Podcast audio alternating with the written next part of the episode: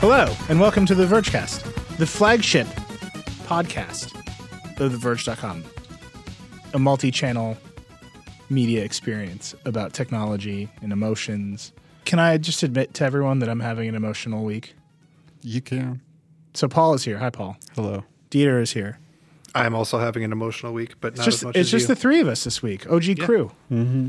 But yesterday, I recorded the last episode of Control Alt Delete with Mister Walt Mossberg. We put up his last column today.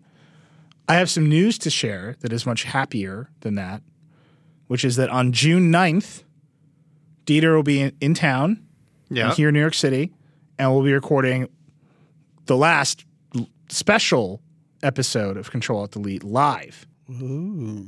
In New York City at the School of Visual Arts at six p.m. Yep. School so, of Visual Arts, six p.m. New York City. Ticket stuff is coming soon. We'll explain how that works. Yeah, I, I'll just, I'm just going to, just full transparency, audience. I've been waiting all day for the link for someone, because I'm not in charge of, tick- I run a lot of things. I don't run ticketing systems. Mm. I've been waiting for somebody to give me the link, the buy link, so I can put up the post. I don't have it yet. Yeah. Working on it. Those, they're good people. They're working hard. They're settling out some things. So I believe the tentative plan is I'm not actually going to be on the, the live Control Alt Delete, but I'm going to be in New York so that every time they say my name on Control Alt Delete, I'll be in a dunk tank and I'll get dunked. Dieter's just going to get live Slack notifications that we're talking about him. But no, it's going to be one last – It's we did seventy-five you know, pre-recorded standard episodes of Control Alt Delete. We're going to do one last – live episode with Dieter. We're gonna have mm-hmm. you can come if you want. June ninth, six p.m. School of Visual Arts. I assure you there will be a post on the site mm-hmm. for that. So that is it takes the, the bitter and makes it sweet. That's right. Is that a thing? It's bittersweet. It's yeah. sweet and bitter. Yeah. Bitter. It's and both. I think there's like a pill now that you can take that like coats your tongue. Oh no, there's like a weird fruit. Oh, is there a fruit that There's does like it? a weird fruit that you eat that make I don't know. It's a whole thing. That's what live like, shows are. Like, like a weird like a fruit. fruit. It's like a weird fruit for your body. Uh, but anyway, June ninth. But anyway, today was both the last Control Alt Delete of a, the regular kind and Walt's last column went up. So I'm in a, I'm in a little bit of a mood. Yeah. I got to say. And we're down to one podcast. Yeah. I will say that last week on the show I asked for more podcast ideas. I specifically said, please don't just say Vlad. Right. Many of you failed to listen. So we might have something for you a little bit later in the show. But we, if you're good. We're still, you know, I, there should not just be one solo flagship. We're not just like a pirate. And it's not like hour. we did a bad job with the Armada. Yeah. All the other ships are destroyed. The Spanish destroyed our, our, our flotilla. It was a voluntary, amicable. Yeah. Well-deserved retirement yeah. of a ship. He sailed off and literally into the sunset. Anyway, uh, but because we're, we have some fun stuff to talk about in the show, a little surprise for the Vlad people coming up, but I, I want to start heavy. I'm in the I'm in the emotional place to start heavy. There was heavy news this week. We're going to start heavy. I'm so here. We're going to start with net neutrality. There's a bunch heavy. of other stuff. I promise you, if you, if you don't want to be heavy with us, mm-hmm. just skip ahead. And then there's like a good time waiting for you. Yeah. But if you're if you're in the emotional zone with me, this is where we're starting, net neutrality. So. For or against? Damn it. Uh, I actually have a whole thing I'm writing next week. Uh, I, I think it's going to publish on Monday. That it occurred to me throughout this entire debate that I don't actually care about yeah. net neutrality for its own sake. Neil, I shared his a, first draft with me of this, and I gave him a... a sixteen-point comment, and then I deleted all the swear words. Yeah. And I don't think he's going to accept any of those edits. There are a bunch of swear words in there. Anyway, so I'm working on it. But I, I want to start there with, with the listeners. So I talk about net neutrality a lot. Paul and I debated a lot. Ajit Pai and his army of trolls who work with him at the F C C, who literally troll me on Twitter, so I don't even feel bad about calling him that. It's not really about the policy, right? The thing is the consumer product that you buy, internet access, is often overpriced and bad. Mm-hmm. There are lots of reasons for that.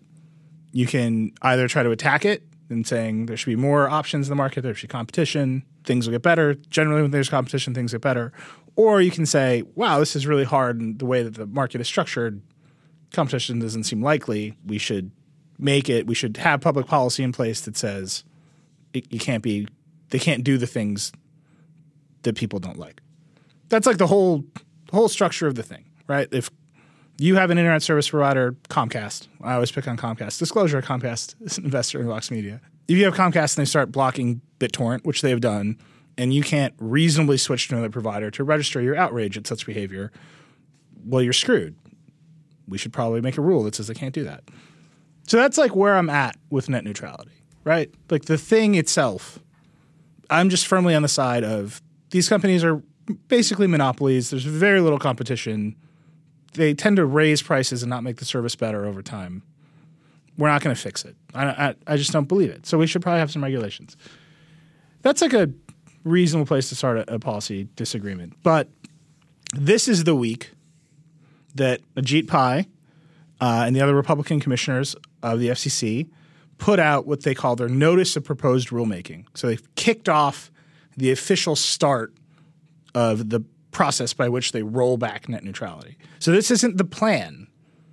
That's actually like an important point. This is not their plan. These are like questions. Yeah, it's they're like searching plaintive questions about the nature of the regulatory state. But, I mean, how often does this, hey, we want to make some rules, everybody tell us what you think, uh, here's what we think, we're going to make some rules, but tell us what you think. That's basically what this is right now, I would right? describe these as very leading questions. We had Gigi right. Sohn, who is a very smart person. She used to be a counselor to uh, Chairman Wheeler when he was on the F C C. She wrote an analysis of it and was like, basically what this document is is a series of leading questions that presuppose the answers and use a lot of I S P-funded studies to draw conclusions, but conclusions in the form of a question. Yeah. So I, I've I've pulled some out here. So the N P R M is out. It came out this week. We have a bunch of stuff uh, on it to read on the site if you want to get deep into it. Uh, Jake wrote a great piece noting that two point six million comments were filed in between the draft and this final version, and they made no changes in responses to those comments, which I think is fascinating. They made some changes in response to like legal posturing, so when the inevitable lawsuit comes, they're in a stronger place. But the the millions of people who have commented, their views are not reflected. But there are some lines here that I think are worth reading, and they're specifically about what we think about as net neutrality. No blocking, uh, no throttling, no paid prioritization, the stuff that people don't like and they don't want their I S Ps to do. So here's a line. We emphasize that we oppose blocking lawful material. The Commission has repeatedly found the need for a no-blocking rule on principle, asserting that the freedom to send and receive lawful content and to use and provide applications and services without fear of blocking is essential to the Internet's openness. That sounds good. But then here's the searching plaintiff question. Do we have reason to think providers would behave differently if the Commission were to eliminate the no-blocking rule? Is the no-blocking rule necessary or burden- burdensome on smaller providers? This is what I mean by like leading questions. They're like, well, they're not doing it now, but if we took the rule away, would they, maybe they just wouldn't do it anyway because everyone agrees. I think that's very strange. Here's the same question for no throttling. Does the no throttling rule prevent providers from offering broadband internet service providers with differentiated prioritization that benefits consumers? Does the no throttling rule harm latency-sensitive applications and content? Does it pre- prevent product differentiation among I S Ps? If we eliminate the no blocking rule, should we also eliminate the no throttling rule? It sounds reasonable, but what they're saying is we might not have any rules at all for the internet. Well, and they're also like they're setting up a particular kind of like burden of proof, right? Like, please prove. It's like it's almost like asking people to prove a negative. Like, there's a flip side to asking a leading question, which is if we didn't have this rule, would they do something? Would, you know, has anybody done something bad that shows that we need this rule? But the flip side of that question is, has this rule actually sh- sh- like done anything bad to these people? Right. Yeah. And like, I think the answer to both of those questions might actually be a little bit fuzzier than partisans on both sides of this issue would want to admit. But like throwing it into that like muddy prove a negative style waters sort of means that no matter how you rhetorically respond to that question, you end up in muddy waters. And then they could just say, well, it's muddy. We're going to do what we want. Yeah. So I know you want to say something, Paul, but let me just read the sure, next sure. two. Um, So paid prioritization. For example, could allowing paid prioritization give internet ser- service providers a supplemental revenue stream that would enable them to offer lower-priced broadband to, to end users? What would be the impacts on new startups and innovation? Does a no-paid prioritization rule harm the development of real-time or interactive services? Should the Commission impose restrictions on these business models at all? This makes it seem, and I just want to be really clear on this, that one outcome is that Comcast would start to do paid prioritization. Netflix, pay us, you'll go faster. Hmm. And then they'll have more money, and then they'll take that money, and instead of just like counting it as profit, they'll use it to make your prices lower, which is never going to happen. Like, that is not the incentive structure of a publicly traded corporation at all.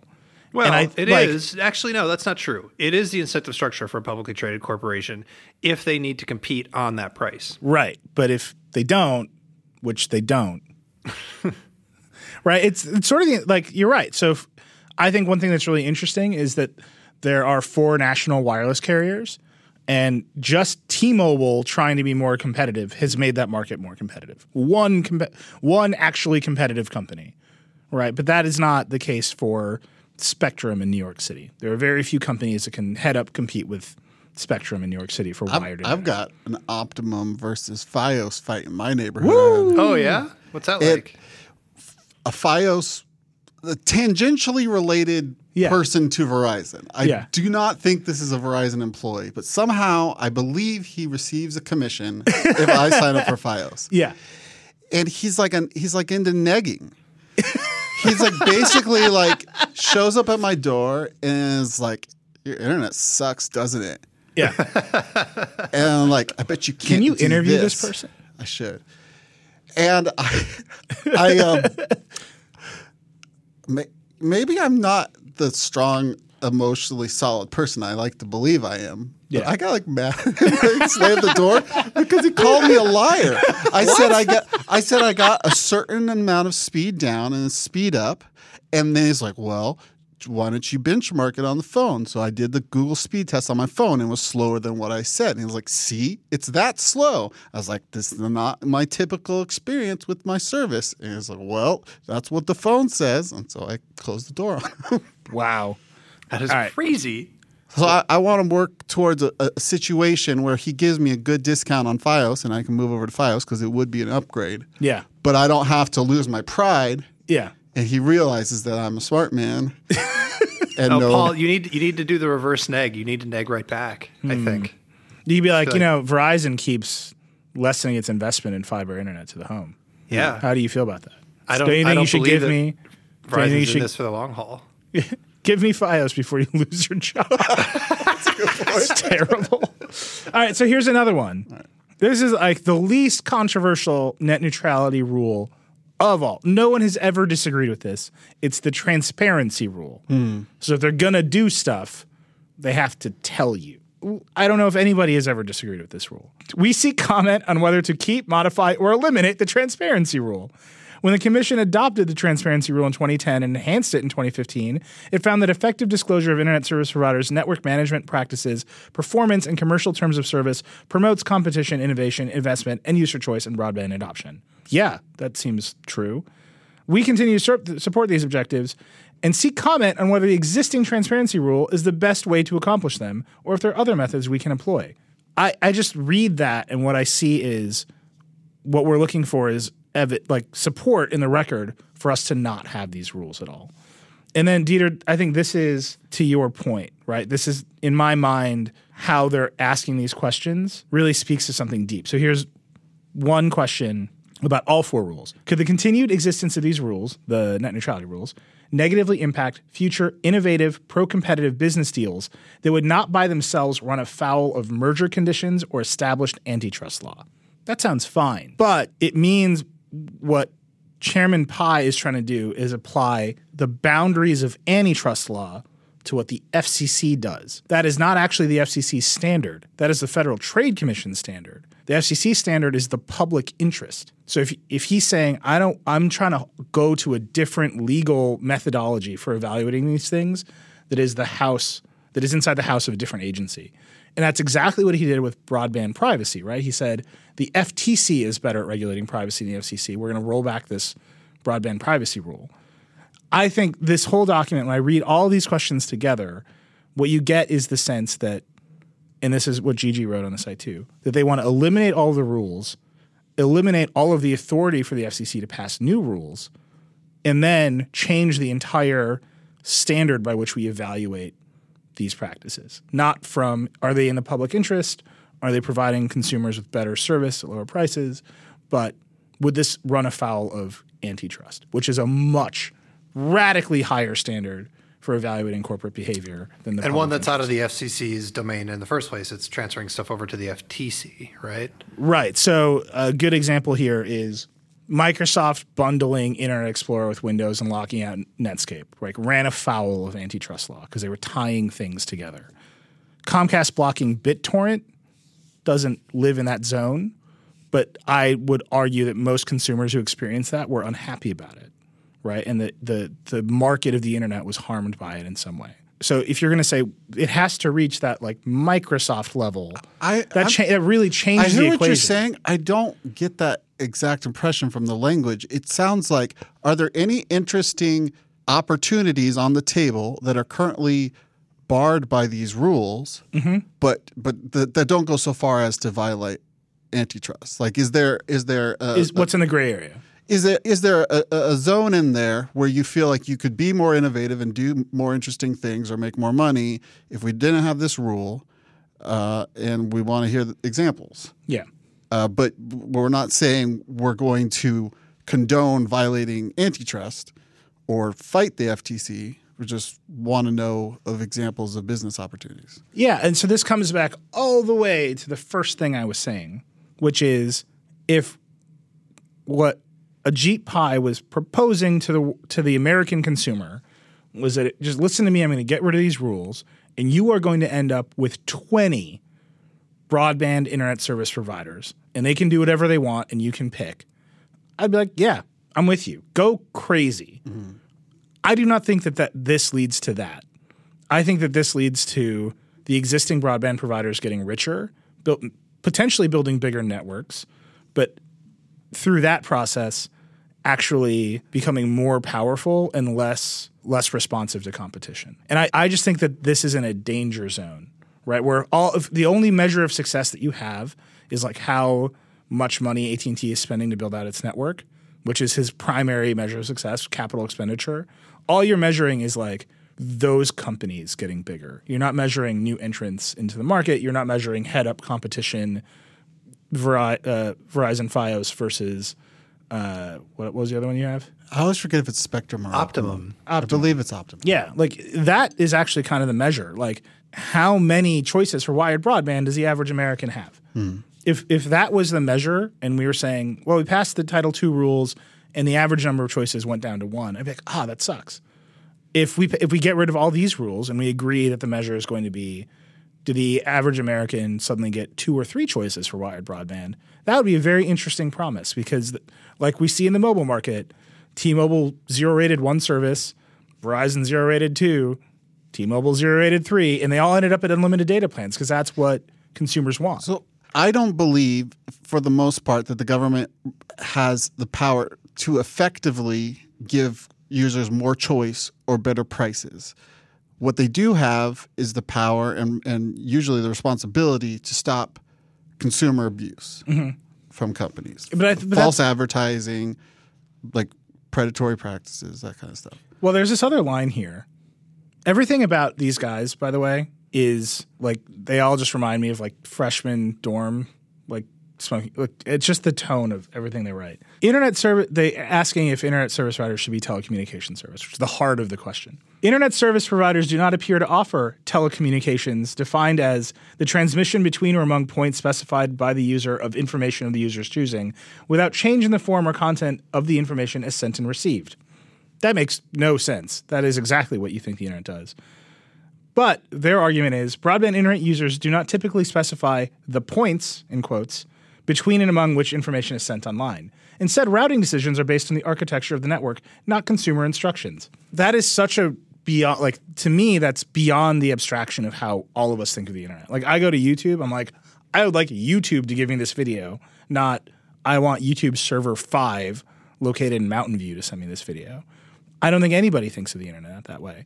It, it's, the whole idea of how are we changing the standards by which we judge the conduct and how are we changing the language by which we describe the network, that to me is where I think they're avoiding the issue of, does the F C C operate in the public interest? Like, how should the internet work? How should the average American experience the internet? And if you don't have a lot of choices, then I, I think we absolutely should make rules about what every internet service provider is required to provide you, because lots of people only have one choice. And I don't see where that new competition is coming from. Space. Space. We're going to beam the internet to you. Dieter, I can see Dieter on the camera just staring off into space. I'm going to say something yeah. controversial. Yeah. I actually, I've been thinking about this burden of proof thing. Yeah. And like, to me, all of these arguments, which get pretty wonky and technical, sort of boil down to, you know what? If we didn't have the rules, is anything bad going to happen? Probably not. If something bad happens, we'll deal with it. And we reflexively... Uh, or I reflexively like, uh, yeah, no, I don't trust you. One, because I do think something bad will happen. And two, I don't trust you or believe that you'll actually do something about it if something bad does happen.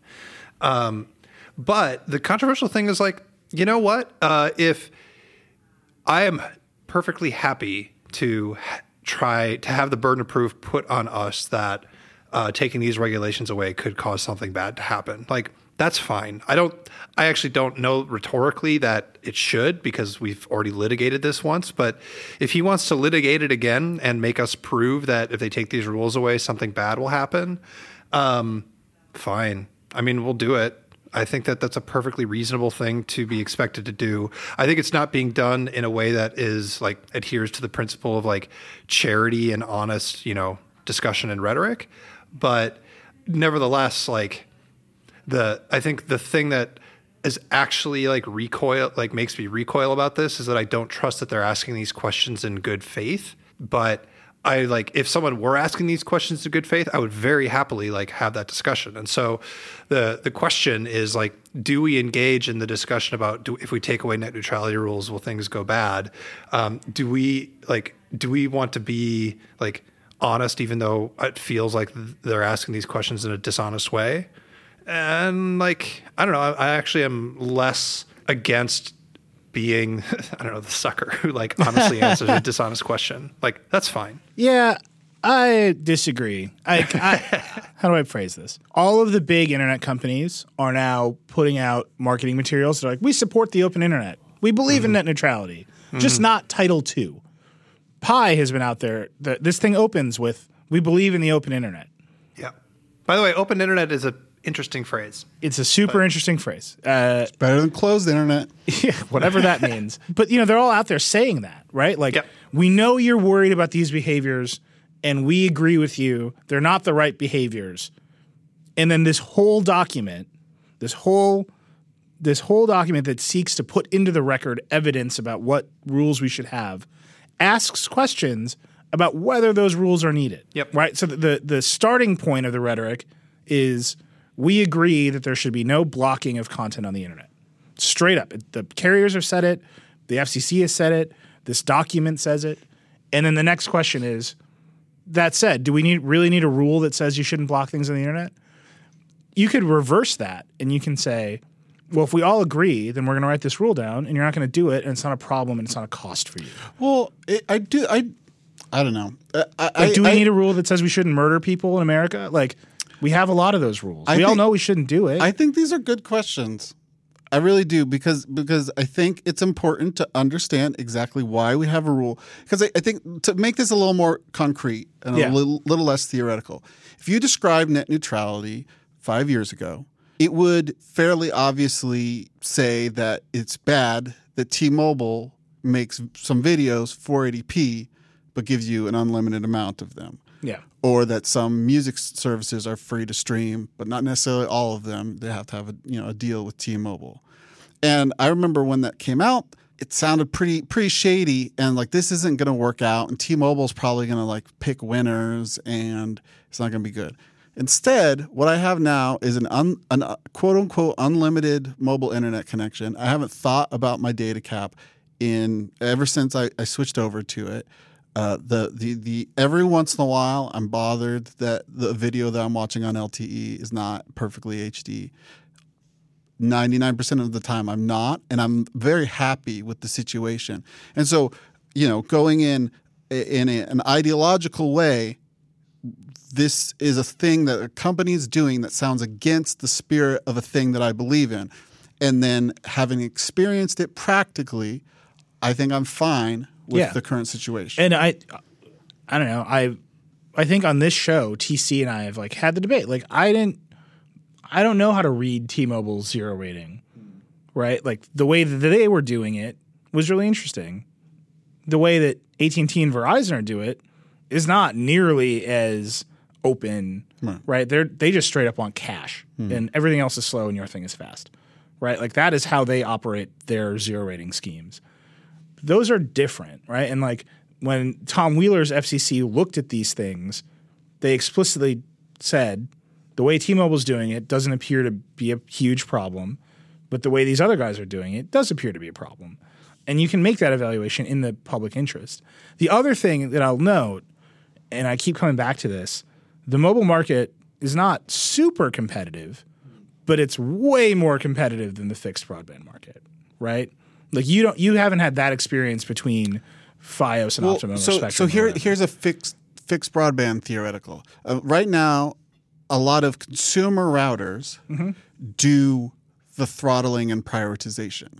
They sort of list uh, the ports that they're going to like. I'm going to always keep a little bit of bandwidth for VoIP, yeah, um, a little bit of bandwidth for Skype or something like that. Right now, I who configure no, no, no. My, it's my roommate's router. I have my own router and it works fine, but it's it's it's leeching off my roommate's router. Oh my god! Did you double nat your roommate's router?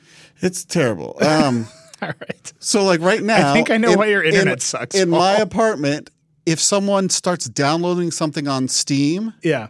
you can't load a, a website. Right. Like it's it just sort of, it just breaks because Steam takes all the bandwidth and it's not, you know, our our traffic isn't shaped and it should be shaped by us with a better router. Yeah. Um But or just do, one router that's or, work, that or works or properly. Like one, well, it's a long apartment. We need two. You know what? Don't worry about it. I'm going to get you an Eero. Thank you. Um But the uh, an I S P could offer this service, quote unquote, like, hey, we'll shape your traffic. We'll prioritize for you. Yeah. Uh, and we but think so you're going to like it. Inside of the old net neutrality rules, that was in there. Reasonable network management practices, as long as they're transparently disclosed, super okay. Like, there, there wasn't a – like, the I S Ps were like, look, we need to be able to do this. And the rules were – they reflect that. I, I just think the difference is, what if there was a rule saying you couldn't have your own router on that network? What if the I S P said, we'd love to give you a lower price, but you've got to rent this exact router from us? Like that runs afoul of the no locking idea. What if they say, we're going to give you cheap Wi-Fi, but you have to buy a, a mobile phone from us? That runs afoul, right? Like what if they say only certified, we'll give you the fastest possible bandwidth. Mm-hmm. But only certified devices connect, can connect to your home network.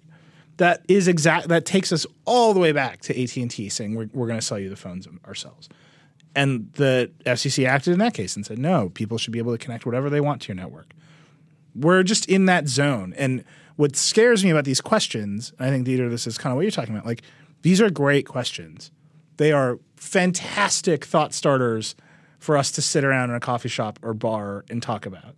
They are not great questions to completely reset the public policy of like billions of dollars of infrastructure investment in America. And it sounds like the question both of you have is, is F C C abdicating a responsibility yeah. to consumer protection? Yeah, because that is their charter, right, to operate in the public interest. And I I look at this and, and there's, and, there's and, another whole thing here which we don't have time to do. We got all kinds of other stuff to do. Actually fun things to talk about. But there's a whole other thing here where the F C C is not allowed to like whipsaw, right? They have to – regulatory agencies are required to like maintain some stability. That would be nice. Um, so they're not allowed to just capriciously change their mind when there's Democrats or Republicans. So Pai has to prove to a court – because there's inevitably going to be a legal challenge. It's to prove to a court that the market conditions have changed such that this policy is – it's required for him to change it. Hmm. And two, that he went into this rulemaking – With that, with an open mind, that his mind wasn't already made up. Hmm. On the first, it's you know hairy. He's you know like people are going to argue about whether network investment is up or down. There's a lot of evidence on both sides. Actually, um, I think there's more evidence on the.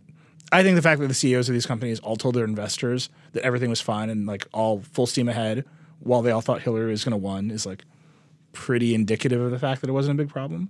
And then he's got to prove that his mind isn't already made up. and he's running around. He, he kicked off this process by saying, this is a fight we're going to win. And it's like, so you your mind was made up. So we'll see. Anyway, Dieter, I wanted to talk about your definition of the web, but I think we should probably do some fun stuff. It's too late, yeah. How, you know, you know, oh, it's how heavy can we go man. today? You, you know what's fun? Yeah. Vegetables. I want to talk about the web. All right. Well, let's do let's do this for the – we're going to go long today. I'm just telling the listener we're going long today. Wherever you were driving in your car, take the long way. Whatever clothes you're ironing, iron some more. Double irons. Okay. So a lot of you people out there, Vergecast listeners, my favorites, people deepest in my heart, tweeted at me and said what you wanted was Vlad. I did that for you. Vlad was in New York, did not tell me why, but I love seeing him. I know why. Why was he here? He's taking photos of headphones. What else does he do? Anyway, look. I mean, you got to do that in New York. Come on. I brought him into the studio yesterday while he was here, and we recorded the Vlad Savov lightning round. So I'm going to read this ad. Then you're going to get a pure dose of Vlad. Then we're going to come back. We're talking about some fun stuff. It's going to be great. This episode of The Vergecast brought to you by The Art of Shaving. What is the secret of well-groomed guy? The Art of Shaving. Founded in New York in nineteen ninety-six, The Art of Shaving has been helping guys look their best for over twenty years. The Art of Shaving has your total routine covered, whether it's shaving, beard maintenance, hair, skin, body, or fragrance. The Art of Shaving's award-winning products are formulated with the highest quality botanical ingredients, featuring pure essential oils. The four elements of the perfect shave have been created to deliver smooth results every day. Start by prepping skin with their signature pre-shave oil, then create a thick, foamy lather with shaving cream applied with a shave brush. Shave, and then replenish all that moisture with their aftershave balm. Finish off the perfect shave with one of the five new fragrances, sandalwood and cypress, oud suede, which is my favorite, vetiver citron, green lavender, or coriander and cardamom. Each cologne has been carefully assembled for a distinctive scent. The Art of Shaving offers a convenient replenishment service that allows you to save on your favorite products while never having to worry. So, Vergecast listeners will receive fifteen percent off their first order and free shipping by using promo code VERGE. To get this offer, go online to the art of shaving dot com, enter that special promo code VERGE, get fifteen percent off your first order and free shipping. So once again, visit the art of shaving dot com, enter promo code VERGE, or if you want to have a consultation with a grooming expert, step into one of the many retail locations near you. Vergecast listeners, I have a special alert. Vlad Savov is in the New York office. He's sitting across from me in the podcasting room. Now, as you know, last week I issued a call on the Vergecast for new podcast ideas. I specifically said, you can't just ask for Vlad. I want show ideas. Many of you failed to heed these instructions and just asked for Vlad. So here he is. He's right in front of me. How's it going, Vlad? Hello. So we're just going to do, we're just going to do five minutes inside the mind of Vlad Savov. You ready for this? I think so. What are you doing in New York? Because I I don't know. He's just looking at me. He's smiling. So my boss doesn't know I'm in New York. This is this is dangerous. We we could tell people that it was fulfilling their request, right? He just and, showed up. And just warmed their hearts that would listen. Uh, the truth is I came over to San Francisco, to the Bay Area, to do Google I O. Uh, so I showed our photos for the live blog. I hung out with Dieter, and then Dieter said, go to New York. I listened. Yeah. And I turned up here. I will describe the trip is a uh, reverse Santa Claus trip, yeah. essentially. So you know how Santa Claus goes around the world and drops off presents for people? I've done exactly the opposite. I've come with no luggage at all, just empty bags, and I'm just picking up gadgets. Yeah. Right? So what I have done is I've come from California, where you have a ton of really fascinating but small-scale headphone companies mm-hmm. who, when they ship me stuff, there's all these customs issues that we need to get through, and nobody at customs understands that review unit can go back to the United States and you don't yeah. need to pay taxes, whatever. It's a mess. So I just pick things up myself. We we, we shot, I don't know, thousands and thousands of photos here in the New York office with yeah. a professional photo team. So that saves me having to do it myself when I'm back in London. And now I am set with a billion gadgets, mostly headphones, that I have to review over the next couple of months. All right, what do you, what do you got? Oh, it's fantastic. Um, well, I've got the biodynamic Xylento, uh, which may be supposed to be pronounced Excelento. Oh, my God. Which Don't would be do awesome. That to me. uh, I would tease them about it, but actually they are really fantastically good in-ear headphones. Yeah. They cost one thousand dollars. I also have the Fender F X A nine, which nobody seems to be aware of. Even Fender have been horrible at publicizing the fact that they exist. These are You showed these to me. They're in-ears. They're like silicon molded, right? Yeah, they're kind of like custom ones, but not custom. They yeah. say that they fit something like ninety-five percent of people's ears. Uh, those cost one thousand two hundred dollars. So just like Top Gear, I'm giving really hardcore consumer advice, you know, for daily purchases, weekly purchases. Uh, but, but here it is, like a little preview. The Fender's two hundred dollars more than the Biodynamics, but they don't sound anywhere near as good. Yeah. So I could actually make a viable argument for why you would spend one thousand dollars on in-ear headphones with the Biodynamics and then just say, okay, I'm done spending yeah. money on that category of device. Yeah. I would just fall in love with these headphones because you can do that. The Fender's not so much. They have a very particular tuning, which some people might love, but I feel most people won't. Yeah. Uh, so that's in-ears. Uh, I also picked up a pair of Shure S E five forty-five in-ears as well, which are from twenty fourteen. Yeah. Like I think the the pair that I, the review pair that I have was made in twenty fourteen, and it just kept it in storage. That's like Shure's way. They keep one model forever, right? Yeah. Well, you say that, funny enough, but it's called S E because it's the second edition. Oh. And what it did, Shure usually are really purists about their sound. But what it did was people asked them, the same way that our listeners ask for me, and then here I am. Uh, people ask them, we Say need more bass. Say the magic word. Tweet Vlad three times, he shows up in New York. Exactly. Do it every week. Uh, so people said, we need more bass. So yeah. what Shure did, okay, we'll give you a second edition of the five forty-fives in-ears. And that bass that they have is just gorgeous. Like, it's not too much. Yeah. They didn't, like, go over the top. They didn't go into beast territory. But it's just to the point where I feel like I love it and I want more. Yeah. And it's because they're not giving it to me that I love them even more. I see. They tease me. Yeah. Okay, this is my relationship with technology. Absence makes the heart grow fonder. The exactly. absence of the deepest bass. Right. Well, they go deep. Yeah. Like, they have extension. It's just, the quantity is just right to where I always want more. Yeah. And that that is how a good relationship should go, personal or with technology. And finally, this is the most exciting thing.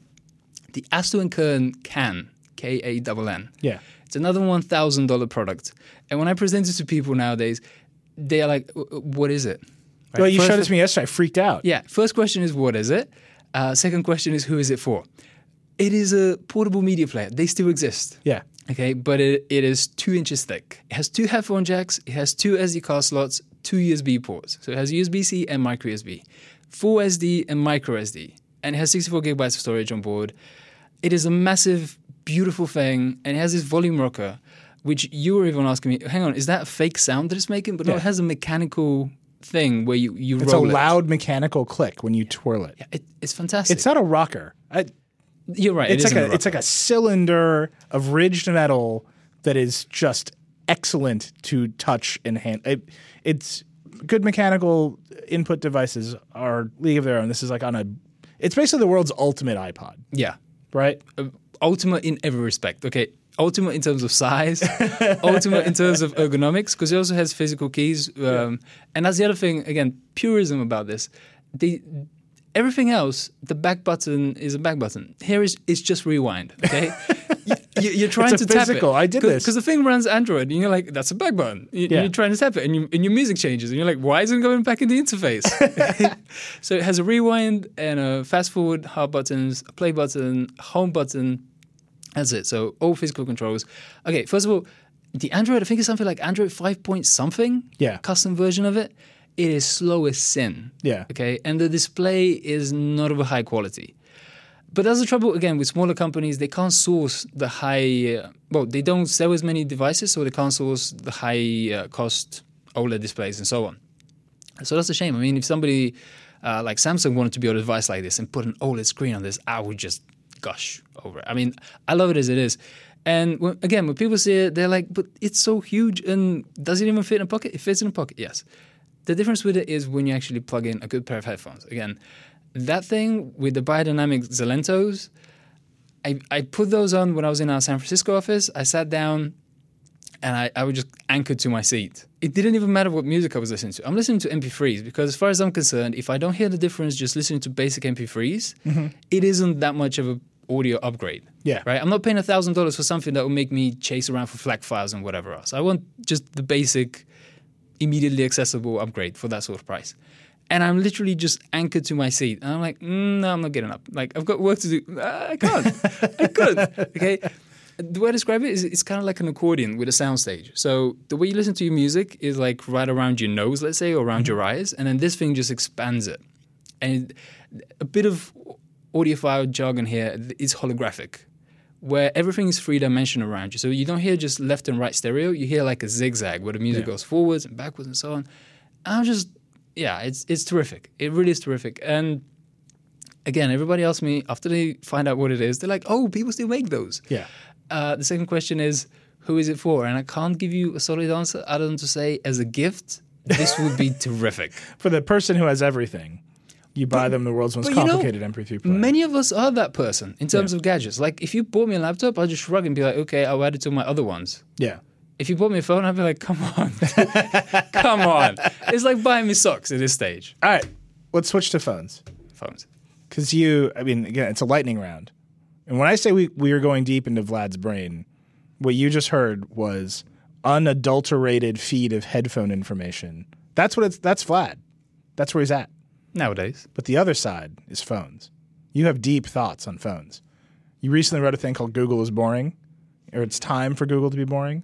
What's going on in the Android world? What, what are your thoughts? You you probably use, between you and Dan, you probably switch between more Android phones than any other people I know. Give yes. me give me your lay of the land on the Android side. Uh, well, the Android side is the Pixel. I think the Pixel continues to be underrated by most people. Yeah.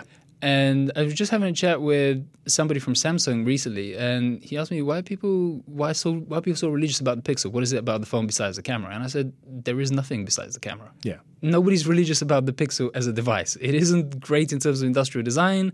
Its battery isn't special. Its audio, I will tell you, is terrible. Yeah, I refuse. Like the biodynamics lenses, I do not plug them into the Pixel. It is sacrilege. Right? This is like the greatest argument for why Apple removed the headphone jack. It's like, wow. I'd rather you just remove the headphone jack instead of giving me this garbage.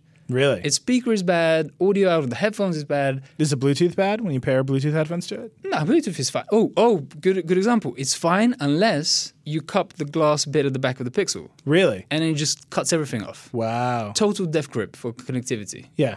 And and this why is isn't what, that on our website? We got a whole website for stories like that. Literally the moment this is posted, it will be on our website, okay? So there you go. You're wrong. For once, okay? Once. One time, Neil Patel was wrong. And we made an achievement. I think Vergecast listeners know there's many other times. But I, I will say, uh, no, you, you're not giving yourself enough credit. You're, you're like me. You're right like ninety-nine point nine percent of the time. Yeah, but they find that point one. And I thank them for it. It, it, it gives the rest of us some opportunity to speak. The Pixel, to me, is just a standout smartphone of any kind, okay? iPhone as well. I, I could go to the iPhone seven today. You know, I have one in my bag as my backup phone is an iPhone yeah. seven. But the camera of the Pixel is just exceptional. It takes photos I can't take with any other phone. So that's it for me. That is the big decision maker. Then you have the Galaxy S eight, which is, for the vast majority of people, the perfect phone. It, it is terrific. Like, its design is so good, its performance, its display. I, I mean, I can't... It's, its camera just isn't as good as the Pixel, but that's it. You have Samsung, you have Google, and I do feel like they have just distinguished themselves on a higher tier than everybody else. Then you have guys like OnePlus who keep doing really good things. Industrial design-wise, they just kicked out this old black version of the OnePlus three T, which is just extremely gorgeous. I mean, yeah. uh, massive battery inside it as well. I would definitely use that if I wasn't using the Pixel. They just partnered up, I think, with famous camera company to improve their yeah. cameras. I think they, they partnered up with D X O. Yeah, the, the guys who did the benchmark. So that that is again promising for OnePlus. Honestly, Android is kind of a it's a, it's in a weird situation because the biggest sellers, the the companies that are growing the most are Chinese, and mm-hmm. they're f- firmly focused on the Chinese market. So Vivo and Oppo, the fourth and fifth biggest smartphone manufacturers, have doubled their sales over the past year, but almost all of it is either in China or in nearby countries in that area. And they just don't make their way out here west, where, as I say, it's Samsung, it's Google now with the Pixel, and really the only other company that I have faith in is L G. Yeah. Like uh, around this time last year, I wrote an Android Death Watch, and the people, the people, the companies on, on the list were H T C, L G, and Sony. And just today, we reported that, well, it's going to be a couple of days ago once we post this, but whatever, Sony's cutting off its mid-range phones yeah. to focus on its flagship devices, which, you know, my way of rephrasing the headline is Sony's discontinuing its mid-range phones to focus on discontinuing its flagship phones. Yeah. It, it, it's a dead end with Sony. And I, I feel like that's the same way with H T C, which is a damn shame because I've loved H T C for the longest time, but they're not showing anything positive. Like, everybody else is moving to no bezels. H T C is like, no, nah, we're fine. We'll have massive bezels on our phones. And you know, you know how the iPhone doesn't have a headphone jack and nobody's in love with that as a yeah. feature? We're going to keep doing that. Yeah, I don't know what H T C does except not make enough pixels. That's correct. Yeah. Uh, my, my working theory is that H T C only sells like a dozen phones every month. Mm-hmm. And then Google said, guys, we're going to do a phone. Can you cover this for us? And H T C were like, yeah, we got this. But guys, it's going to be a really popular phone. It's going to be the first Google phone. Can you cover it for us? It's going to be a big order. And then H T C thought, oh, so big order, so like twenty phones a month? We can cover it. And, and, and nobody like sat down and communicated the whole, we need to produce a ton of these to satisfy demand. Like the Pixel's biggest problem is that, not being able to produce it properly. Yeah. All right, so end of lightning round. What is your biggest obsession right now? What, what do you, what's the next thing that Vlad is obsessed with? Well, the ne- I'm, I'm still stuck on headphones. I will tell you. Well, no, actually, let me ask you this. Before, before there's a thing with the, you just talked about headphone jacks. You, amongst our entire staff, were like, this is fine. The future of headphones is digital interconnect. Are you still there? Uh, well, I didn't say the future is digital interconnect. I, I saw the benefits of it. Yeah. I saw the potential of it, but nobody, aside from, like I say, these more niche and boutique companies who are doing their own lightning cables, and sure, the company that yeah. I mentioned is doing it. Odyssey led the way last year.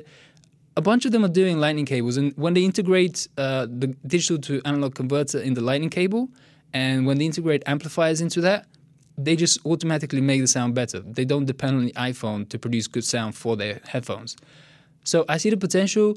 It would be great if Apple were the ones who are embracing it. It would be great if the hardware manufacturers like Sony, yeah. right, are pushing that. But Sony's actually pushing for better Bluetooth audio, which again, I don't mind. You know, if if they make Bluetooth audio work brilliantly, the way that Apple makes it with a W one chip, I'm not going to complain, mm-hmm. right? I'm not somebody who just wants a wire for the sake of a wire. I want it for the sake of the quality. If you can do the quality without the wire, then I'm all thumbs up about it. But I will say, okay, the reason I am stuck on headphones is because unlike phones, there is just an endless diversity with headphones.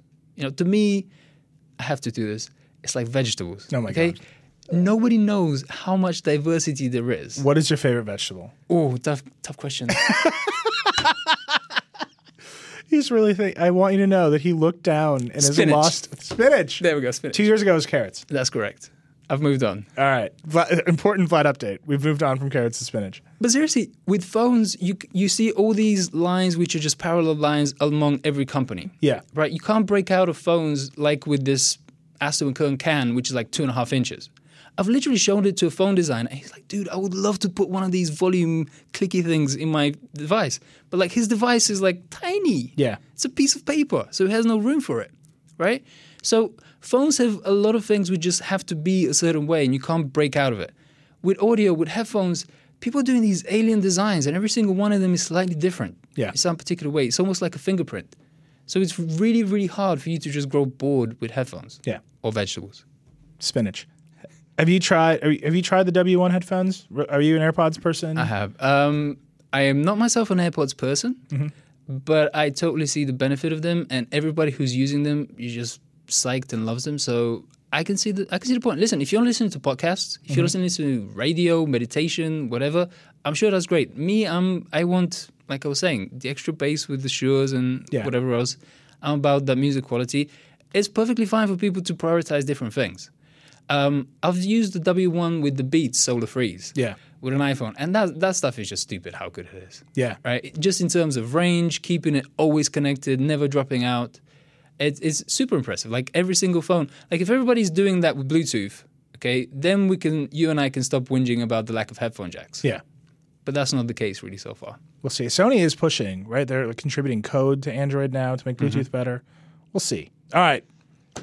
This is Vlad freeform time. You get to say one thing. Tell the Vergecast audience one thing that they need to know from Vlad. Low-carb diets are the future. Oh, my God. That was truly, I want you to know, that was a complete top-to-bottom Vlad experience. You, all of it is there. You got it. We'll we'll try to get him to show up in New York randomly and do this more often. That's it. Flat out. Say flat out. Flat out. There it is. Flat out. Flat out. But we're we're back in. Mm-hmm. Yeah. That was Vlad. We'll do more Vlad. That was supposed to be five minutes, and I'm reliably told that I was, in fact, seventeen minutes into Vlad. Also, the fact that we covered everything from like Android fragmentation in China to spinach being better than carrots. I don't know that I can give you a more pure Vlad experience every week. I don't know that you can handle it as a listener. But I love that man. Anyway, let's talk about some fun stuff. Yeah. Spinach, more spinach. Well, we're not going to talk about the web, is what you're saying. Look, Dieter did a whole thing on yeah, the definition of the web. If we're not going to talk about it, I just think everybody should read it because I feel like it's just It's just what The Verge was made for. Yeah. It's it's to to draw the the, the sort of person to, to to a place on the internet yeah. to have a discussion about something like this that's very important to us. I can read this in podcast ad style. Do you care about the future of the web? Mm-hmm. Are you interested in the nerdiest topics about what the web is? Go to my website, the verge dot com, and enter offer code Dieter. For twenty percent off pure knowledge. The title of this article is "And Now, a Brief Definition of the Web," which is a weird way to start a headline, yeah. And now. Uh, but I did it so that anytime anybody from now on needs to uh, complain about the death of the web or talk about how Google AMP or Facebook Instant Articles or whatever the hell is coming next is like undercutting the web, we can just end every article with a link that says, "And now, a brief definition of the web." That's great. Yeah, I'm really excited about it. We need one of those permanent sidebars that we can do now. Yeah. yeah. We could do this. It's a new course feature. We just make a sidebar it. and you can put it in any post you want forever. Thinking about it. Anyway, fun stuff. Gadgets. Gadgets. Gadgets. Paul, you run a gadget blog. I try. All right. Uh, no, some big gadgets. Microsoft had a whole another Surface event. Surface yeah. Pro. The not Surface, a five. Not a five. Can I say Panos Panay trolling the entire internet by being like, there's no Surface Pro five. Okay. And then here, putting out new Surface Pro is like kind of great. Here's my big yeah. question with this. So they're claiming thirteen and a half hours of battery life. Yeah. Part, partly due to Kaby Lake. Yeah. But also partly due to Windows. Yeah. So how much did they do in hardware versus how much did they do in software, which is theoretically, I mean, it's good. Every every laptop gets benefits of the software improvements. Well, are there Kaby Lake chipset features that need to be optimized by Windows? No, it's just Windows. Not not that I know of. Yeah. I mean, you should also note that they are claiming outsized battery life for the Surface Laptop, in particular because it's running Windows ten S, which means it's limited to stuff from the Windows Store, yeah. which means use, that use there's a bunch Edge. of crap that is like legacy Windows stuff that can like break your battery life. So to me, I mean, uh, I have so many th- feelings about the Surface Pro. Um, I'm very curious to see how this thing handles Chrome. Um, I'm very curious to see how this thing handles other legacy Windows apps besides um, Edge. And it's also notable, I think, that Microsoft's battery life claims are based strictly on like streaming video or looping video, which is a radically different test than we do. It's a radically different test than a lot of people do. And it could just be that those battery life claims are pegged to optimizations against video. It's not like it's not dissembling to base a battery test on video. It's a perfectly normal thing to do, but you need to test these batteries up against a multitude of factors, not just something that it happened Windows happens to have been optimized against. Because video has a uh, like there's special chips that yeah. are only for decoding video. Well, it's are, interesting. Like years and years ago, running video on your laptop was the thing that killed the battery the fastest, and mm-hmm. now it is yeah. the thing that will make the battery run the longest. Because yeah. they've done so much hardware optimization around it. Um, um, but you I, want to talk about trolling from Panos Panay? Let's yeah. talk about his comments on U S B C. Wait, wait, wait. Before, uh, I, before we go there. They're so good. That's, that's great. But also they're not – they have a whole family of Surface devices now, right? They have yep. a desktop. They have a laptop. They have the Surface Pro. They're not calling the Surface Pro a tablet anymore. They're calling it a laptop. Well, they're yeah. wrong. They're just out there being like, it's a laptop. Sure, it's a laptop. Which I think is fascinating. You think they're doing that to screw with like I D C and their like way that they calculate P C sales? That is an interesting conspiracy theory that I now wholeheartedly sub- subscribe to. Whoa! Yes, nailed it. That what? is what I think. Wow. The twelve Surface Pros they sell a year are going to really bump that number up. I um, want to. I want to like create like a special pair of pants with like. With like ridges right above the kneecaps that's designed to, you know, because you know that little flap that comes out of a Surface yeah. that is bad for laps. Now it slots into the pants ridges and now it's super great for laps. Ooh. Right? Mm. Yeah. Well, you get on that. I could get in the Microsoft Store. This really is the complete Verge experience right now. Like forty minutes of net neutrality and then Paul being like, I want custom tablet pants. Laptop pants. Yeah, it's a la- laptop uh, pants. The other thing I'm excited about with the Surface Pro is that there's a, a Core i five version that is fanless. Um, and the fan on the, I've got a Surface Pro four that I, you know, break out every now and then, does spit up more than I'd like. Um, and I love having a fanless computer. So I'm using the the new MacBook. Uh, the idea that I could have something more, like not just a Core M processor, but a proper Core i five and have it be fanless is very intriguing to me. It is yeah. definitely the Core i five. Yes. What's interesting because is... They, oh, God, what if I'm wrong? Because remember when... It, th- this is why I was so mad about this, because I knew it was going to make our jobs harder. Oh, that they like it's they call it a Core i five. Yeah, Intel M. rebranded it, some of its Core M processors as... Yeah. Yeah, with uh, the the Core M wink and nod yeah. series. Uh, you know, in the, the Surface Pro no, video... it's Core M three and Core... I'm pretty sure it's a proper Core i five. Okay, cool. Uh, in the video, they when they... You know, Microsoft makes these like beautiful videos for all their new products. I love them. I think they're like the most fun to watch. But yeah. in the video where they're introducing the new Surface Pro, uh, they like they're like no more fan, and they like do like the fade wipe to remove the fan, but then it fade wipes back in, and it's like an L T E chipset. Mm. And it's like, really? That's where you? That's cool. I'm into that. I love. Uh, I I've never understood why Apple doesn't put wireless chipsets in their computers. Yeah, in fact, the Surface Pro has a wireless chipset. Beautiful. Yep. Also, in one of those, either that or the Surface Laptop, I think it's for this one, they used the same B-roll of like uh, diamonds like shooting into the sky in a dome that Movies with Mikey uses in his uh, intros to his uh, YouTube videos. Hey. It's a fun fact. Okay, talk about U S B C. Because it, I, like whatever Microsoft is doing with U S B C right now is very confusing. Uh, so we know they didn't put it in the Surface Laptop. We now know they haven't put it in the Surface Pro. Um And I have been pointing out that literally everybody else that matters in the industry is trying to push this future forward. Intel just made licensing for Thunderbolt chips free. They're going to build it into future versions of their C P Us. Apple's pushing it. Google's pushing it. Samsung is pushing it. Huawei, everybody's pushing it. But Microsoft is like, nope, not for us. It's not ready. Um, and uh, so Tom Warren uh, obviously asked Panos Panay about it. And he said, I love the technology in Type-C. I believe in Type-C. When Type-C is ready for our customers to make it easy for them, we'll be there. Which, I don't know, that's a little bit mean to your customers. Maybe, yeah. like, they've got this line that, like, customers, like, they, they've seen customers with Type-C devices, like, plug in a phone charger, and they think the phone charger should charge their device, and it doesn't, and then they're sad. Like, I don't know, man. Are it's your a really low opinion of your customers. Yeah. yeah. Um, but then, my favorite, uh, if you love Type-C, it means you love dongles. Yeah. We're going to give a dongle to people who love dongles. Yeah. Just like the like we're not going to participate in like helping this future happen. We're going to stay with the stuff that people know and understand. Uh, but you know what? Screw it. We'll make a dongle because why not? Like, I don't understand how this dongle works. He calls it a dongle, not an adapter. It's amazing. I'm so happy that Microsoft is doing this. It's just the best troll. How does this thing work?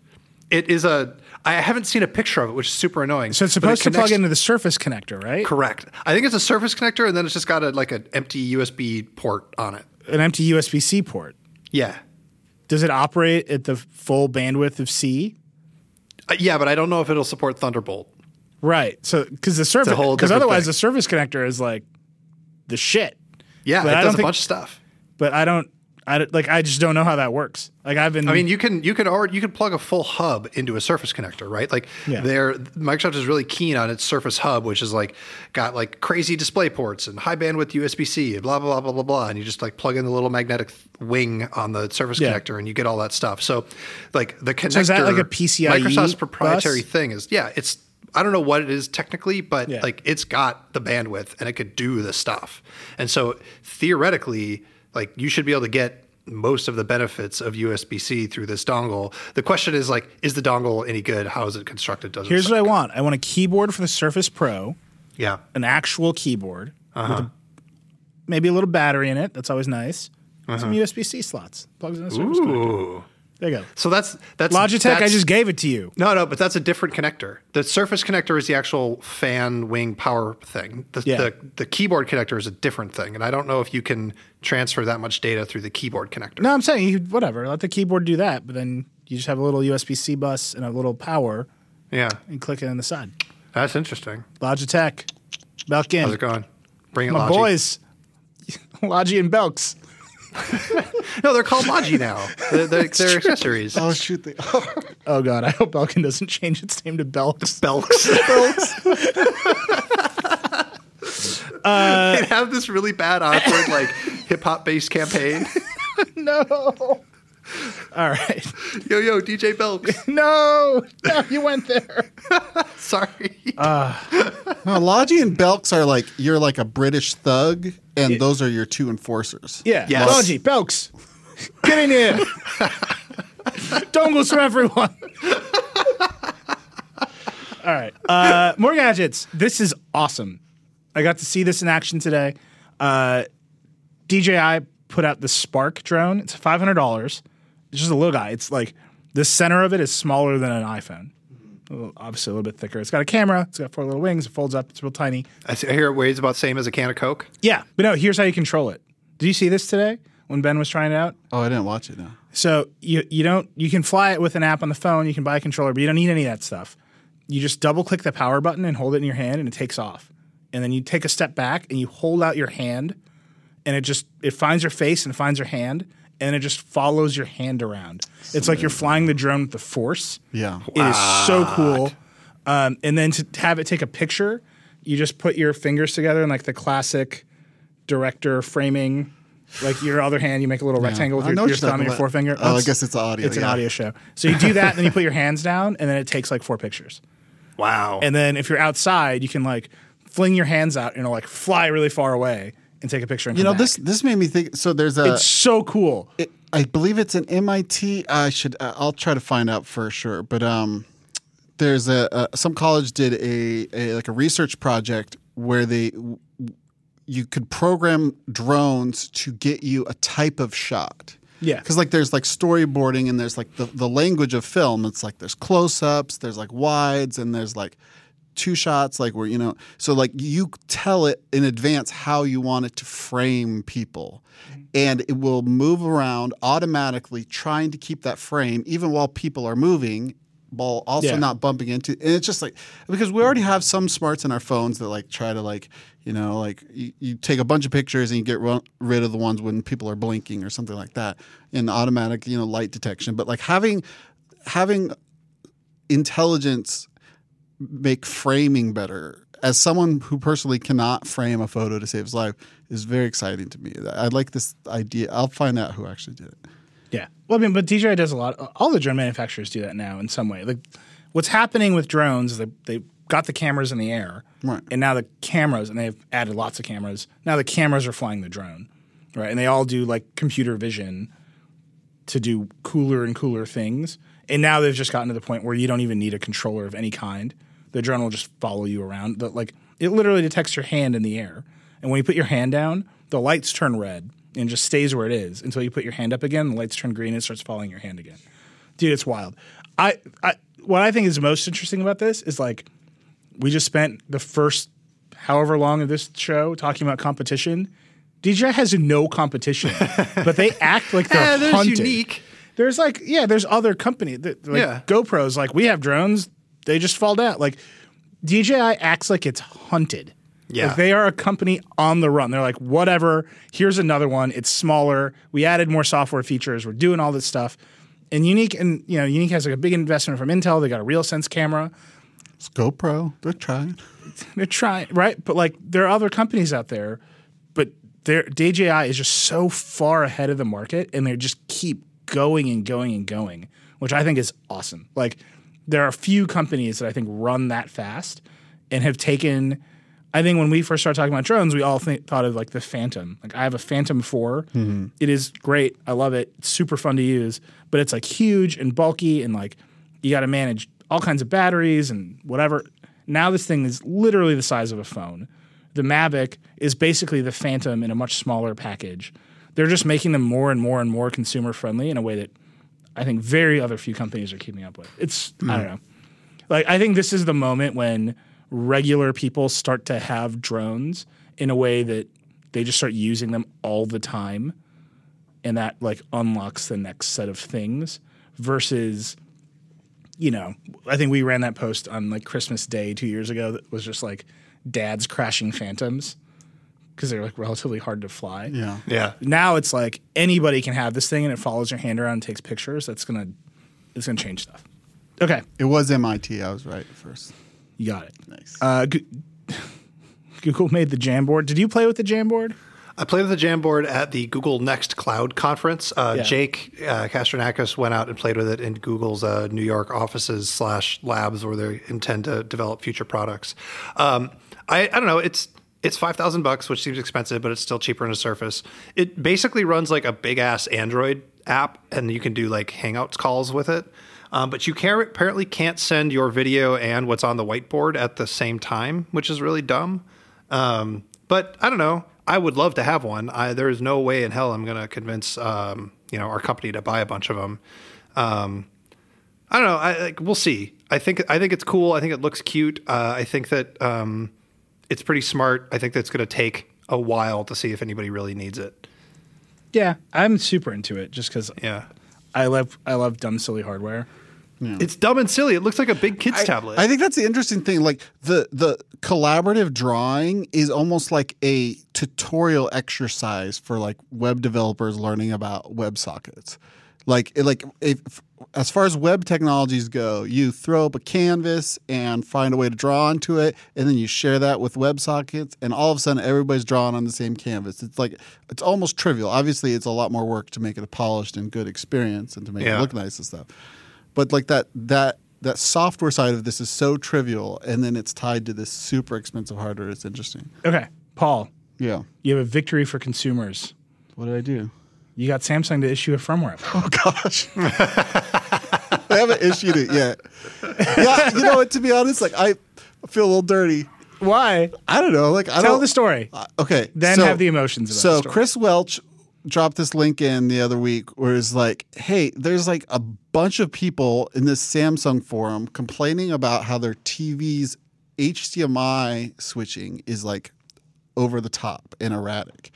And it's kind of hard to tell exactly what's going on because it's it's it's either the T Vs have H D M I C E C features that are um, like not possible to dis- disable, even though there are options to disable it, or there's some other H D M I feature. But basically, when they detect any device waking up, the T Vs will switch to that device. And certain devices, it's really bad with, um, especially the Nintendo Switch, which somehow is sending this signal to T Vs more than it should while it's asleep. It will say, hey, I'm going to wake up. And so people's T Vs will switch to it all the time, and it's really annoying for people. So I just wrote this up uh, very straightforwardly, and I asked Samsung for a comment. A week later, they got back with me and said, Samsung has been following the comments on our community thread, and we will be issuing a firmware update early this summer that will address this behavior and provide the level of convenience that was intended. So not calling it a bug. A level of convenience that was intended. Look, that's all anybody's asking for. Because obviously, obviously this is a good feature. Like if you turn on a device, a lot of times that means you want to watch something on that device. Yeah. But not always. And especially not when it's supposed to be just asleep. Yeah. Um, and so hopefully this fixes it, and that would be uh, that'd be great. I think this is like the peril of H D M I C E C, right? Like my Apple T V does this all the time to everything in my stack to the point where I turned off C E C yeah. in my house. Yeah. It's, really? Yeah. So I, I just I if turned on If you breathe on, on that remote, it's like, what? Me? Here I yeah, am. Yeah, no, it's it's pretty bad. Well, I've turned on C E C and gotten rid of my Harmony One remote. At my L G T V that runs WebOS, I actually use that. It's a comedy of errors, but I use that to run everything because it's the best way to get four K on that T V. And that is C E C controlling everything. But mm-hmm. when you have like multiple devices that are all competing for that, it's mm-hmm. a nightmare. Well, this, it's weird that C E C is not, um, as far as I know, on any of the big video cards. Uh, maybe A T I does it, but like none of the good NVIDIA cards do it. And I have a ten seventy, which is plugged into my T V. And what I would love is when I wake up my T V or wake up my computer, it switches over to it. And I've been thinking more about the whole um, – I don't want to rehash last week, but this whole – my whole problem with Google Assistant, and it like didn't – I just want to have a conversation with Google Assistant. It's like, yo, Google Assistant, I know you know about Chromecast. Tell me how you work with Chromecast, and we can Chromecast better together. But what I really want is is is basically if I could say, hey, Siri, or okay, Google, switch – sorry, sorry. Well, Paul just lit up his phone. um, if I could say one of those magic words – my um, T V would switch to what I wanted to watch. Yeah. Like if I want to watch Chromecast, I could just talk and I'd start watching something on Chromecast, which is in my T V. And then when I'm done and I wanted to switch back to my P C, I wouldn't have to go find my remote and switch the input. That's literally all I need for my remote. The only well, thing... You can do that if you like live in a C E C world. Yeah. With Chromecast. Yeah. But you have to... It's another like ecosystem. Look, here's my point. People were mad on the internet. Yeah. Paul Paul Welch noticed. The Verge wrote an article. Samsung's engineers have to write a firmware update. Yeah. That's all you really need to know. I just sorry, don't like that power. Sorry, I don't like that power because I don't like that responsibility. I think we should use that power all the time. Like net required firmware update of the week. Our new series. That's that's good. That's good. The intended level of convenience. If we can constrain this to to to firmware updates that would provide the level of inconvenience that was intended, then please hit me up on Twitter. Yeah. Can we can we call this series the intended level of convenience? Yeah, that's great. That's great. Okay. Last. Well, I'll, I'll do this one fast. I want to call out Nick Statt, who wrote. Yes. I think we talked about it on this show ages ago. Anker is like this quietly powerhouse company that sells everyone's batteries on Amazon. Mm-hmm. And I was like, we should profile Anker. Nick went and did it. Talked to the C E O, talked to a bunch of people who work there. Uh, they that story is great. You should read it. It's basically a bunch of ex-Google engineers who had played around in the Amazon marketplace. And their, and their first product was laptop batteries. Second product, a replacement battery for the H T C Sensation. And there's a quote in the piece where they're like, yeah, our battery was better than the O E M battery. And he's like, that got us a lot of attention. And it just took me back to a time when like a replacement battery for the H T C Sensation could like launch your company. Yeah. uh, but anyway, you should read it. It's great. Super happy Nick got it. It's a great. He did a great job on it. Go read that. Last, I know you've been around this, Paul. Uh, Chaim Gartenberg reviewed the Acer Predator twenty-one X, which is a nine thousand dollars laptop. Which he would bring to meetings. He brought to meetings. He, he took it to a coffee like, shop. Like the method version of reviewing. Where he would he'd bring it to meetings and he'd like take notes or be writing posts while we're having a meeting and it'd just drown out everything with his typing on the mechanical keyboard. But yeah, it's a crazy machine. You got to watch this video. There's a scene where he has it in a coffee shop. And then the woman behind him, who doesn't know what's going on, just staring at him. He's like drinking coffee and typing and like doing his voiceover. And the woman behind him is just like huge eyes, just like, what, what are you doing? Anyway, he said it was unnecessary, but he ended on, I think, an important note. The world needs these things. Absolutely. Someone's got to go overkill. All right. Totally agree. I'm going to read another ad. We've gone way over. I just really want to quick. You, Paul, you brought up T Vs and how they work. I just want to point out something carriers are doing. All of them are doing T V things. So I'm going to read this ad. We'll talk about that real quick. And then we'll wrap this thing up. We've gone way over. It's been great. This really is like an O G Vergecast when they used to run like two and a half hours for no reason. There's no limits. No limits. It's the internet. It's all, only the limits we place on ourselves. Also, whatever the carriers say that we can and can't do. This episode of the Vergecast brought to you by Tile. What if you could find anything in seconds, Paul? Live that life. Now with Tile, the tiny Bluetooth tracker that makes finding your things easier than ever, you can do that. Simply attach Tile to your keys, your wallet, your laptop, even your bike, anything you don't want to lose. Finding your things is super easy. Just open the free Tile app on your phone to see your lost item on the map, then quickly find your item by making your Tile ring, and it'll be back in your hands in seconds. And if it's your phone that, that's missing, just double press on the Tile to make it ring, even if your phone's on silent. Every day, over two million lost items are located with Tile, so join the millions who have used it to help find their lost stuff. And you can get yours today at gettile.com slash verge. That's gettile dot com, all one thing, slash verge, and save up to thirty percent per Tile on a multi-pack, and you get free shipping. And because Tile makes the perfect gift, for a limited time, you get a free gift box with a multi-pack order. So go to gettile.com slash verge. Check it out. Find your stuff. That's gettile.com slash verge. Okay, so Paul, Ooh, wow. every week, every week thing. I do a segment. It's called "Vroom Vroom Goes the Car," and uh, actually, it's two guys this week. I hope that's okay. Yeah, fine. Sorry to mix it up. Um, the show's just going long today. Just vroom, get it. Vroom. Vroom Vroom Goes the Car. Um, vroom Vroom. Yeah, yeah. So well, so so there's a FiOS Z It's so hard for me to divorce VAIO from Sony because it's like half of what Sony means to me. But anyways, VAIO, a random Japanese company, made a Mercedes-Benz edition oh, yeah. of a laptop with like... Did a, you just call VAIO a random Japanese company? Yeah. There's a lot behind that. I know. I know there's a big story. Yeah. But it's not Sony VAIO. Yeah. But VAIO. VAIO. Um...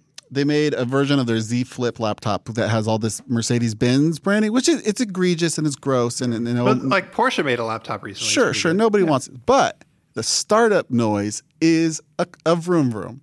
It's really a car making it's a vroom vroom. It, it makes a like a vroom vroom. It, like it's a gear shifting car, which is funny because like their flagship image that they want to put on this laptop is an electric car. But anyways, it's it's a, it's a car car noise when it boots up. I think that's funny. But also this Sphero Lightning McQueen. Have you guys seen this? Yeah, it looks dope. So Sphero did uh, the uh, even though I hate cars the, B- and the that B B eight whole Pixar property. I th- I'm getting this from the whole office. I feel like Cars. This is at least a mid-tier Pixar no. movie, but it's like a lot of people's least. I don't know. It's got like Words of Wisdom from Paul Newman in it. It's a great car. It's a great movie. The first I one. I read somewhere recently. I read this long thing about how Pixar's fallen off. Yeah. And one of the lines was Cars is by far the worst Pixar movie. Yeah, that's what I don't get.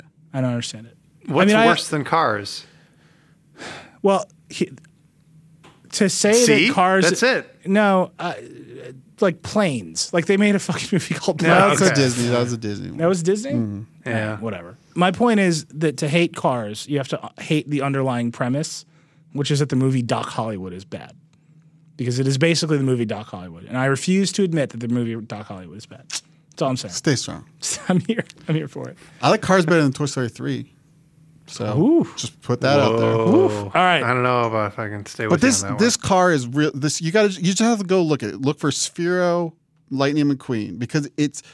You, you think it's going to be an R C car, but it's like it's like animated. It's crazy. It like, yeah, it moves around. It does some stuff. Yeah, the like mouth little, moves. Little the eyes and, blink. Yeah. With like an L C D, it's great. Check it out. All right, a little bit, a little bit of a T V related lightning round, and then Vlad does another forty-five minutes. that's how, that's not true.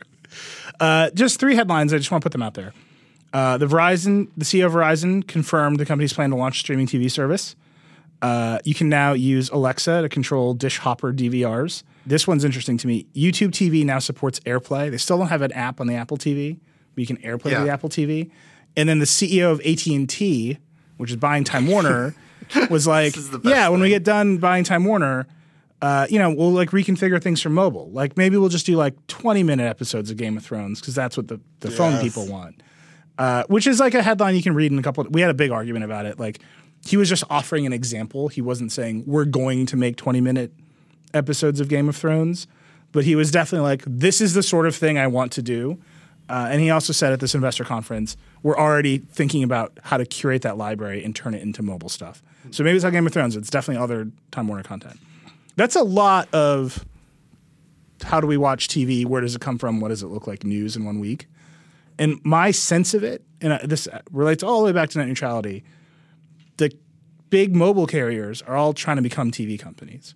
That's their move. They own these big networks. Yeah. They want to program T V on it. They want to charge you for it. They want exclusive was, content. What's funny about this is we spent most of like the late aughts, like oh five to two thousand ten, watching a bunch of broadband providers and T V providers thinking they could get into the mobile space. They still do it from time to time. But like, you know, Dish had all sorts of stuff. They bought a bunch of Spectrum. I think Comcast was buying Spectrum and like they were trying to get into that and they couldn't. And now the wireless carriers are like so rich. They're like, well, actually, we're going to go do your stuff now.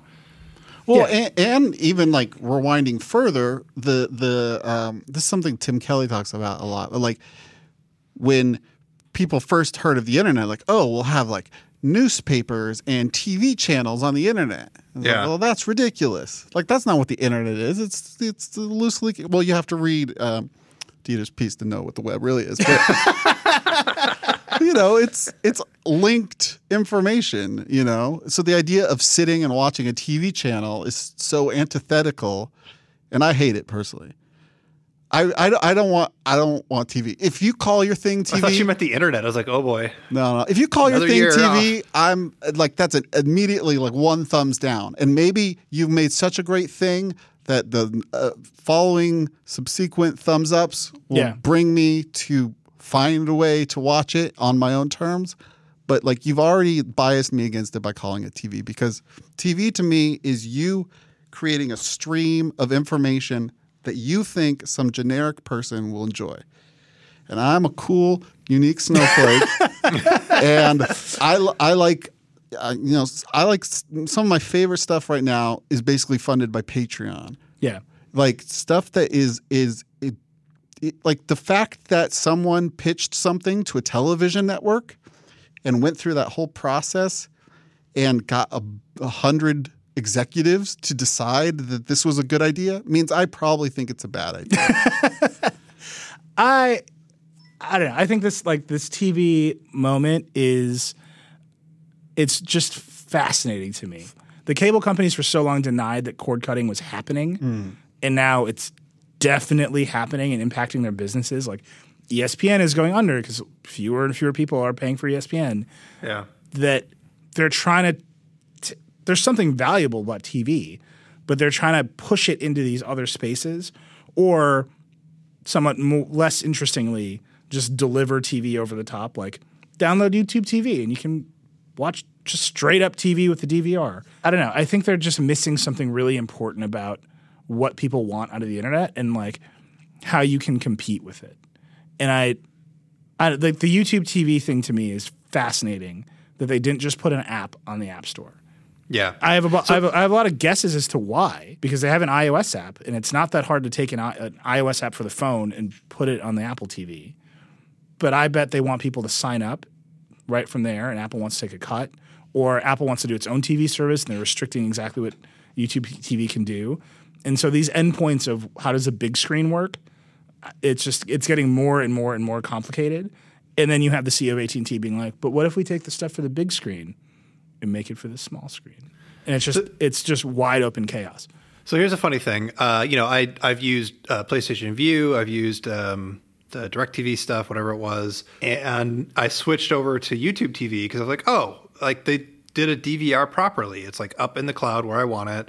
Uh, and it, you know, works across more devices. And like, this sounds great. This is exactly what I wanted out of a T V service. They might not have all the channels I want, but this is what I want. And you know what? I barely use it. And I definitely like every time I think, oh man, I should like get this show in my D V R. I'm like, why the hell would I bother going through all the work of trying to find a show and make sure that it's saved properly in my D V R when instead what I could do is just get it on demand or get the best parts of it on demand on, you know, YouTube breakout clips. Like it's all of this work to take a bunch of like T V metaphors, especially the D V R metaphor, and convert it to, you know, a twenty seventeen world. Turns out, at least for me, to be like a, just a total whiff. Like, just give it to me on demand like Netflix does, or don't bother me. Yeah. I mean, but then you get run into things like live events, right? Like, yeah, where that's do those why, go? Like, that's why I'm staying subscribed, is so that I can watch like five things a year, which is insane. Basically. But there it is. I will say, though, on the flip side, I do sometimes enjoy just sitting down and being like, what's on? And, like, that's fine. But yeah. It's a pretty minor thing in my life. Anyway, my point is it's chaos. Exciting chaos. We should probably do something. I'm just going to pitch more story ideas on The Verge. Yeah, yeah, yeah. We, we are doing me. something. Hit We're me. doing something. We're doing something. Yeah, it's a secret. Okay, well, if you're a competitor to The Verge, you heard nothing. No. My version of what's on now is is, is Twitch dot com. Really? Yep. Maybe yeah. we should do something on Twitch. Like just live stream you all day long. I would love that. The Paul Show. Yeah. I've been looking for more time to play Factorio. You need like long interrupted sessions. Yeah. So. Uh, the intended level of convenience with Paul Miller. Now streaming on Twitch dot com. That is The Vergecast. I would like to thank our producer, Andrew Marino, for all that he does, mm-hmm. including editing this nightmare together, which he's going to have to do. But there's other stuff to listen to. Sadly, none of them are Verge podcasts any longer. There's there's back episodes of The Vergecast. Listen to yeah. those. Those are great.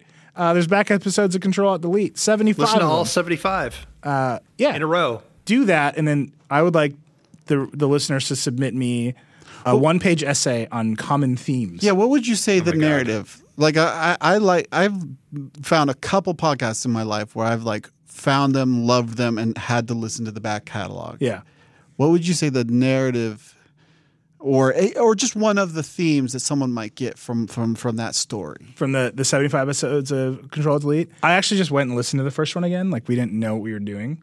So they've gotten much longer. That's mm-hmm. one part of the narrative. The other one is Walt's desire to tell stories about what came before, I think, went up as the time went on, because there's so much about what's happening now that's in infancy that relates to how products we took take for granted now were once in their infancy, and Walt saw all of that evolution. So I, I love doing that show. Can't thank him enough for doing it with me. Go listen to that. Like I said, we're doing one more live episode of Control Alt Delete. Dieter is going to be in town. He's going to be on it. It's June ninth, New York City. Dunk Tank. School of Visual Arts. I'm going to build that dunk tank for you. Uh, June ninth, School of Visual Arts, six p.m., live Control Alt Delete. As soon as I get that ticket link, there will be a post on the site. We'll tell everybody about it. We'd love to have you to come. Get to hang out with me and Walt and Dieter afterwards. It's going to be super fun. There's also other podcasts to listen to. They're wonderful. Lauren Good, our one- talented, wonderful senior editor, hosts Too Embarrassed to Ask. Walt's going to be on that one actually soon. Um, Kara Swisher hosts Recode Decode, which is super smart. My favorite, because I'm a media nerd. Peter Kafka hosts Recode Media. Go listen to all that. It's all on iTunes. There's a new like iTunes Vox Media page that shows all of the Vox Media podcasts. Go check that out. Rate them all. Review them. Get into them. And we, next week, will be at the Code Conference. It's a fact. Total lot of, fact. Big, lot of big names at the Code Conference. Big, big names. Uh, Hillary Clinton, first yeah. big onstage thing happening at the Code Rubin's Conference. Andy Rubin's going to be there. Andy Rubin. A lot of rumors, that some news from the Rubes. They have tweeted that uh, they're going to make a big announcement on May thirtieth, which lines up with the Code Conference, which is very interesting. Indeed. Return... Uh, of the sidekick. uh, but we'll be there. We'll be covering it. Recode will have all the coverage, of course. We'll have highlights for the consumer audience over on the Verge side, and we'll be doing a podcast from there. Casey, Lauren, Dieter, and I will be doing – if you listen to last year's Code Conference Vergecast, it was pure nonsense. We're going to try to do a little better this time. Are we? Eh, we'll see what we can do. And then it's W W C. So it's a crazy few weeks ahead of us, but we'll be back next week. Thank you for listening. That is the Vergecast. Rock and roll. Paul. Snip. Vroom, vroom. Snip. Goes the night.